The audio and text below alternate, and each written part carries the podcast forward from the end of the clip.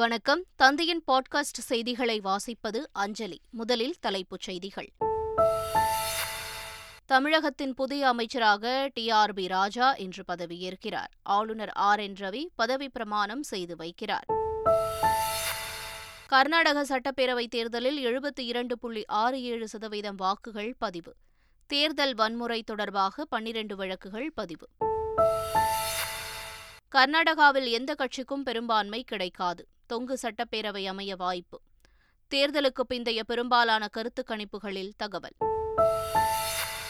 Hyundai நிறுவனத்துடன் 20,000 கோடி ரூபாய் முதலீட்டுக்கான புரிந்துணர்வு ஒப்பந்தம் முதலமைச்சர் ஸ்டாலின் முன்னிலையில் இன்று கையெழுத்தாகிறது. பாகிஸ்தானில் இம்ரான் கான் கைது செய்யப்பட்டதால் தொடரும் வன்முறை. கடும் நடவடிக்கை எடுக்கப்படும் என்று பிரதமர் ஷெபாஷ் ஷெரீப் எச்சரிக்கை. IPL தொடரின் 55வது லீக் போட்டியில் சென்னை அணி வெற்றி. டெல்லி அணியை 27 ரன்கள் வித்தியாசத்தில் வீழ்த்தியது. இனி விரிவான செய்திகள். சென்னை தலைமைச் செயலகத்தில் முதலமைச்சர் ஸ்டாலின் தலைமையில் சாலை மற்றும் பாலப்பணிகள் முன்னேற்றம் குறித்த ஆய்வுக் கூட்டம் நடைபெற்றது. அதில் ஊரக வளர்ச்சி மற்றும் நகராட்சி நிர்வாகத் துறைகளில் மேற்கொள்ளப்பட்டு வரும் சாலை மற்றும் பாலப்பணிகளின் முன்னேற்றம் தொடர்பாக விவாதிக்கப்பட்டது. அப்போது பேசிய முதலமைச்சர், சாலைகளின் தரம் சிறப்பாக இருக்க வேண்டுமென மக்களிடம் எதிர்பார்ப்பு இருப்பது நியாயமானதே என தெரிவித்தார். தோண்டப்படும் சாலைகள் விரைந்து சரி செய்யப்பட வேண்டுமெனவும், சென்னை புறநகர் பகுதிகளில் செயல்படுத்தப்படக்கூடிய திட்டப்பணிகளுக்கு சிறப்பு முக்கியத்துவம் அளிக்க வேண்டும் என்றும் முதலமைச்சர் அறிவுறுத்தினார். இதனிடையே ஹுண்டாய் நிறுவனத்துடன் 20,000 கோடி ரூபாய் முதலீட்டுக்கான புரிந்துணர்வு ஒப்பந்தம் முதலமைச்சர் ஸ்டாலின் முன்னிலையில் இன்று கையெழுத்தாகிறது. கடலூரில் நடைபெற்ற அரசின் நலத்திட்ட உதவிகள் வழங்கும் விழாவில் பங்கேற்ற அமைச்சர் MRK பன்னீர்செல்வம் 807 பயனாளிகளுக்கு 50,17,000 ரூபாய் மதிப்பிலான நலத்திட்ட உதவிகளை வழங்கினார்.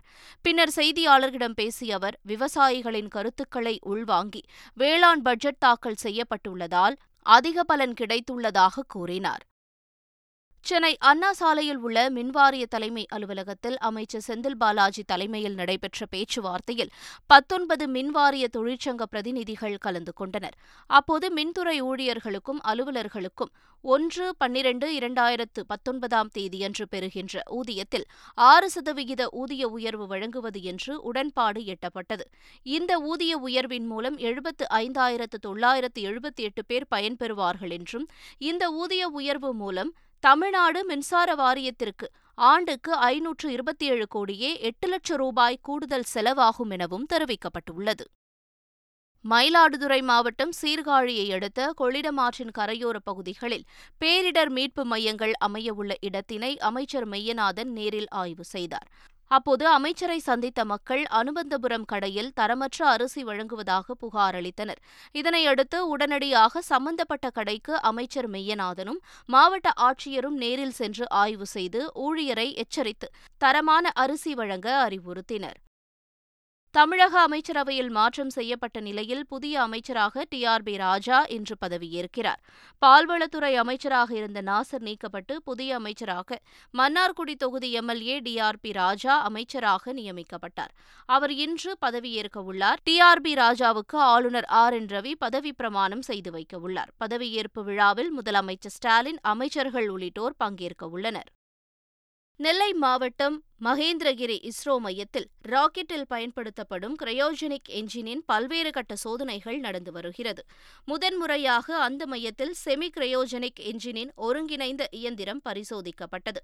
இஸ்ரோவின் திரவ உந்து அமைப்பு மையம் இந்திய தொழில்துறை பங்கேற்புடன் 2,000 கிலோ நியூட்டன் உந்துவிசை கொண்ட செமி கிரையோஜெனிக் இயந்திரத்தை வடிவமைத்துள்ளது.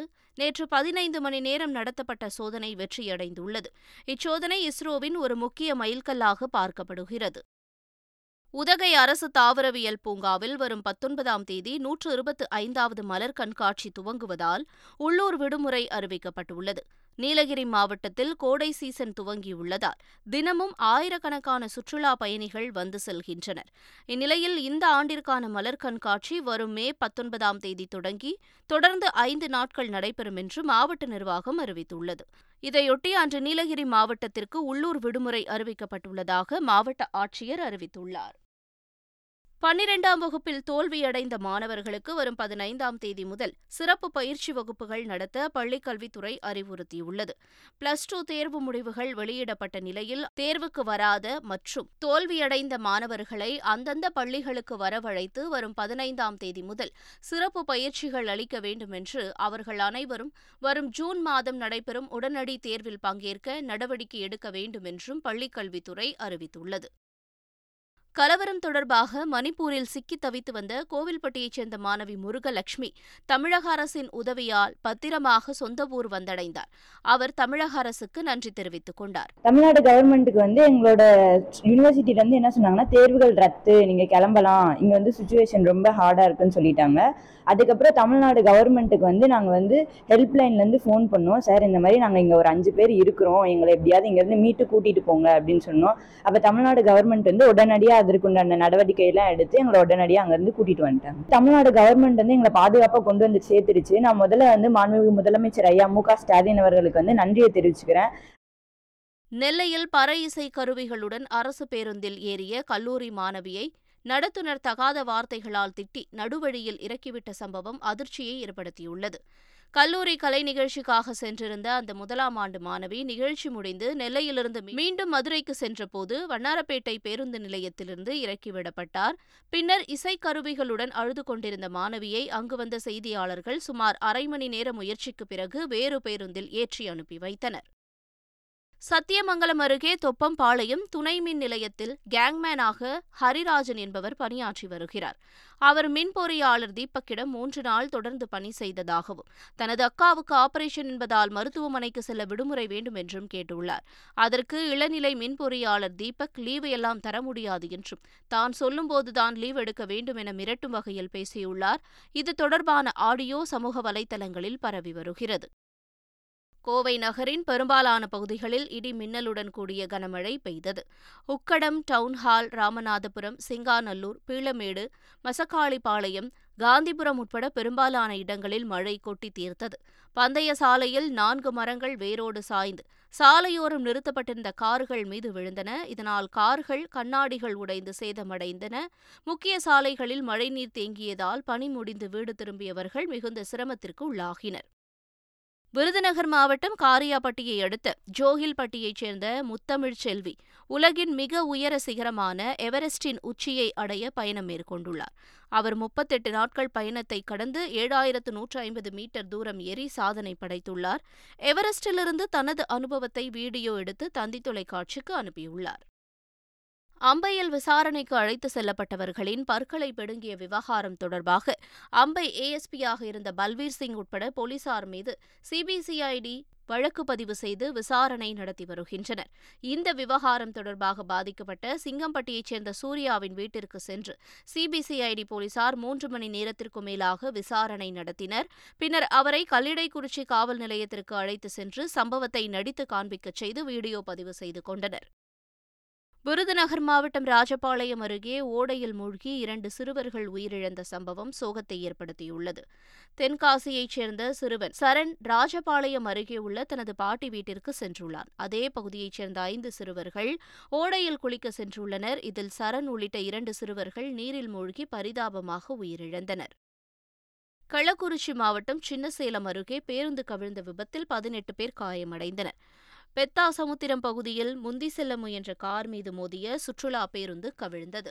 இதில் பேருந்தில் பயணித்த 15 பேர் காயமடைந்தனர். மேலும் காரில் பயணித்த 2 படுகாயமடைந்த நிலையில் மேலும் ஒருவர் கவலைக்கிடமான நிலையில் சிகிச்சை பெற்று வருகிறார். இந்த விபத்து குறித்து போலீசார் விசாரணை நடத்தி வருகின்றனர். கர்நாடக சட்டப்பேரவைத் தேர்தலில் 72.67% வாக்குகள் பதிவாகியுள்ளன.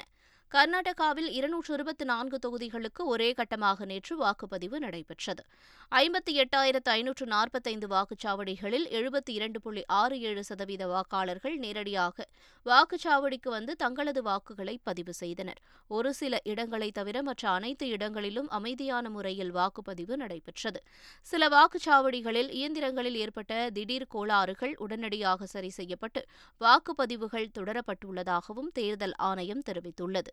தேர்தலின் போது இடையூறு ஏற்படுத்தியதாக 12 வழக்குகள் பதிவு செய்யப்பட்டுள்ளன.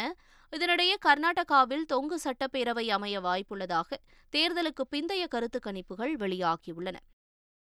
கர்நாடக சட்டப்பேரவை தேர்தலில் வாக்களித்த மக்களுக்கு ராகுல் காந்தி நன்றி தெரிவித்துள்ளார். அவர் தமது டுவிட்டர் பதிவில், மக்களுடன் கலந்துரையாடி கண்ணியமான முறையில் சிறப்பாக தேர்தல் பிரச்சாரம் மேற்கொண்ட காங்கிரஸ் தலைவர்களுக்கு நன்றியை தெரிவித்துக் கொள்கிறேன் என்று குறிப்பிட்டுள்ளார். வளமான எதிர்காலத்திற்காக அதிகளவில் வாக்களித்த கர்நாடக மக்களுக்கும் நன்றியை தெரிவித்துக் கொள்வதாகவும் ராகுல் காந்தி குறிப்பிட்டுள்ளார். கேரள மாநிலம் கொட்டாரக்கரை அரசு மருத்துவமனையில் போதைக்கு அடிமையான சந்தீப் என்பவரால் மருத்துவர் வந்தனாதாஸ் கத்தியால் குத்தி கொடூரமாக கொலை செய்யப்பட்டார். அவருடைய உடலில் 11 கத்திக்குத்து காயங்கள் இருந்ததாக முதற்கட்ட பிரேத பரிசோதனை அறிக்கையில் தெரிவிக்கப்பட்டுள்ளது. மருத்துவர் வந்தனாதாஸின் படுகொலையை கண்டித்து கேரளாவில் இன்று மருத்துவர்கள் வேலைநிறுத்த போராட்டம் மேற்கொள்கின்றனர். உத்தரப்பிரதேச மாநிலம் அமேதி தொகுதியில் ராஷ்மி சிங் என்ற பாஜக பெண் பிரமுகரின் கணவரை சமாஜ்வாதி கட்சி எம்எல்ஏ ராகேஷ் பிரதாப் சிங் சரமாரியாக தாக்கியதால் பரபரப்பு ஏற்பட்டது. காவல் நிலையம் அருகே நடைபெற்ற இம்மோதலின் போது இருவரையும் சமாதானப்படுத்த போலீசாரும் ஆதரவாளர்களும் மேற்கொண்ட முயற்சி தோல்வியில் முடிந்தது. இருதரப்பு மீதும் வழக்கு பதிவு செய்து நடவடிக்கை எடுக்கப்படும் என்று போலீசார் தெரிவித்துள்ளனர். குஜராத் மாநிலம் அகமதாபாத்தில் பட்டாசு கிடங்குகளில் பயங்கர தீ விபத்து ஏற்பட்டது. பாபுநகர் பகுதியில் உள்ள ஒரு பட்டாசு கிடங்கில் ஏற்பட்ட தீ மளமளவென அடுத்த கிடங்குகளுக்கு பரவியது. பட்டாசுகள் பயங்கரமாக வெடித்து சிதறின. இதனால் அங்கிருந்தவர்கள் அலறியடித்து ஓட்டம் பிடித்தனர். தகவல் அறிந்த தீயணைப்புத்துறை வீரர்கள் சம்பவ இடத்திற்கு விரைந்து தீயை அணைக்க முயன்றனர். பட்டாசு தீ விபத்தால் அப்பகுதியே புகைமூட்டமாக காணப்பட்டது. இந்தியா இங்கிலாந்து ராணுவ வீரர்கள் இணைந்து போர் பயிற்சியில் ஈடுபட்டனர். இங்கிலாந்தின் சாலிஸ்புரி பள்ளத்தாக்கு பகுதியில் இருநாட்டு ராணுவ வீரர்கள் கடந்த 2 வாரங்களாக தீவிர பயிற்சியை மேற்கொண்டனர். IPL தொடரின் 55வது லீக் போட்டியில் டெல்லியை 27 ரன்கள் வித்தியாசத்தில் சென்னை தோற்கடித்தது. சென்னை சேப்பாக்கம் மைதானத்தில் நடைபெற்ற இந்த போட்டியில் டாஸ் வென்ற சென்னை அணி முதலில் பேட்டிங் செய்து 20 ஓவர்கள் முடிவில் 8 விக்கெட் இழப்பிற்கு 167 ரன்கள் எடுத்தது. பின்னர் களமிறங்கிய டெல்லி அணியின் விக்கெட்டுகள் அடுத்தடுத்து விழுந்தன. இறுதியில் 20 ஓவர்கள் முடிவில் 8 விக்கெட் இழப்பிற்கு 140 ரன்கள் மட்டுமே டெல்லி எடுக்க சென்னை அணி 27 ரன்கள் வித்தியாசத்தில் வெற்றி பெற்றது. சென்னை அணியால் பொம்மன் மற்றும் பெள்ளி தம்பதியர் சேப்பாக்கம் மைதானத்தில் சிறப்பிக்கப்பட்டனர். டெல்லியுடனான போட்டி தொடங்குவதற்கு முன்பாக CSK அணியின் உரிமையாளர் ரூபா குருநாத் மற்றும் CEO காசி விஸ்வநாதன் ஆகியோர் பொம்மன் பெள்ளி தம்பதியருக்கு இயக்குநர் கார்த்திக்கும் நினைவு பரிசுகளை வழங்கினர். யானைகள் நலனுக்காக முதுமலை புலிகள் காப்பக அறக்கட்டளைக்கு 5 லட்சம் ரூபாய் உதவித்தொகைக்கான காசோலையை சென்னை அணி சார்பில் அவர்கள் வழங்கினர். சென்னையில் IPL போட்டிக்கான டிக்கெட்டுகளை கள்ளச்சந்தையில் அதிக விலைக்கு விற்பனை செய்ததாக 8 பேரை போலீசார் கைது செய்தனர். சேப்பாக்கம் கிரிக்கெட் மைதானத்தை சுற்றியுள்ள பகுதிகளில் தனிப்படை போலீசார் தீவிர கண்காணிப்பில் ஈடுபட்டனர். அப்போது சட்டவிரோதமாக கள்ளச்சந்தையில் IPL கிரிக்கெட் விற்பனை செய்ததாக வழக்கு பதிவு செய்து 8 பேரை போலீசார் கைது செய்தனர். அவர்களிடமிருந்து 14 டிக்கெட்டுகள், 18,800 ரூபாய் மற்றும் 3 செல்போன்கள் பறிமுதல் செய்யப்பட்டன. பாகிஸ்தானில் இம்ரான் கான் கைது செய்யப்பட்டதை அடுத்து ஆதரவாளர்களின் போராட்டம் மற்றும் வன்முறை சம்பவங்கள் தொடர்ந்து வருகின்றன. பெஷாவர் நகரில் உள்ள ரேடியோ அலுவலகம் தீக்கிரையாக்கப்பட்டது. இதேபோல இஸ்லாமாபாத், கராச்சி உள்ளிட்ட பல நகரங்களில் வன்முறை சம்பவங்கள் தொடர்வதால் போராட்டக்காரர்களை கட்டுப்படுத்த ராணுவம் வரவழைக்கப்பட்டுள்ளது. வன்முறை சம்பவங்களில் இதுவரை 5 பேர் உயிரிழந்துள்ளனர். 100க்கும் மேற்பட்டோர் காயமடைந்துள்ளனர். இந்நிலையில் பொது சொத்துக்களை சேதப்படுத்துவோர் மீதும் கடும் நடவடிக்கை எடுக்கப்படும் என்று பாகிஸ்தான் பிரதமர் ஷெபாஷ் ஷெரீப் எச்சரித்துள்ளார். இங்கிலாந்தில் 67வது ஹீரோவிஷன் சாங் கான்டெஸ்டுக்கான இறுதிப் போட்டி வரும் சனிக்கிழமை நடைபெறவுள்ளது. இதையொட்டி லிவர்பூல் நகரில் பல நாடுகளைச் சேர்ந்த பாடகர்கள் மற்றும் பாடகிகள் ஒத்திகையில் ஈடுபட்டுள்ளனர். இதனிடையே பிரேசிலின் பிரபல ராக் இசை பாடகி ரிடா லீ ஜோன்ஸ் மறைவுக்கு அவரது ரசிகர்கள் கண்ணீர் மல்க அஞ்சலி செலுத்தினர். ஷாவவுலா நகரில் வைக்கப்பட்டிருந்த அவரது உடலுக்கு இறுதி மரியாதை செய்தனர். பல பாடல்களை பாடியுள்ள ரிடா லீயின் ஆல்பங்கள் பல கோடி விற்று சாதனை படைத்துள்ளன. இத்தாலியில் நடைபெற்ற 0 ஸ்டேஜ் 5 சைக்கிள் ரேஸ் போட்டியில் ஆஸ்திரேலியாவைச் சேர்ந்த கார்டன் க்ரோவ் சாம்பியன் பட்டம் வென்றார். 171 கிலோமீட்டர் தூரத்திற்கு நடைபெற்ற இப்போட்டியில் மழை குறுக்கிட்டதால் சைக்கிள் வீரர்கள் பலர் சாலையில் வழுக்கி விழுந்தனர். ஆனாலும் விறுவிறுப்பாக நடைபெற்ற இப்போட்டி பார்வையாளர்களை உற்சாகப்படுத்தியது. மீண்டும் தலைப்புச் செய்திகள்.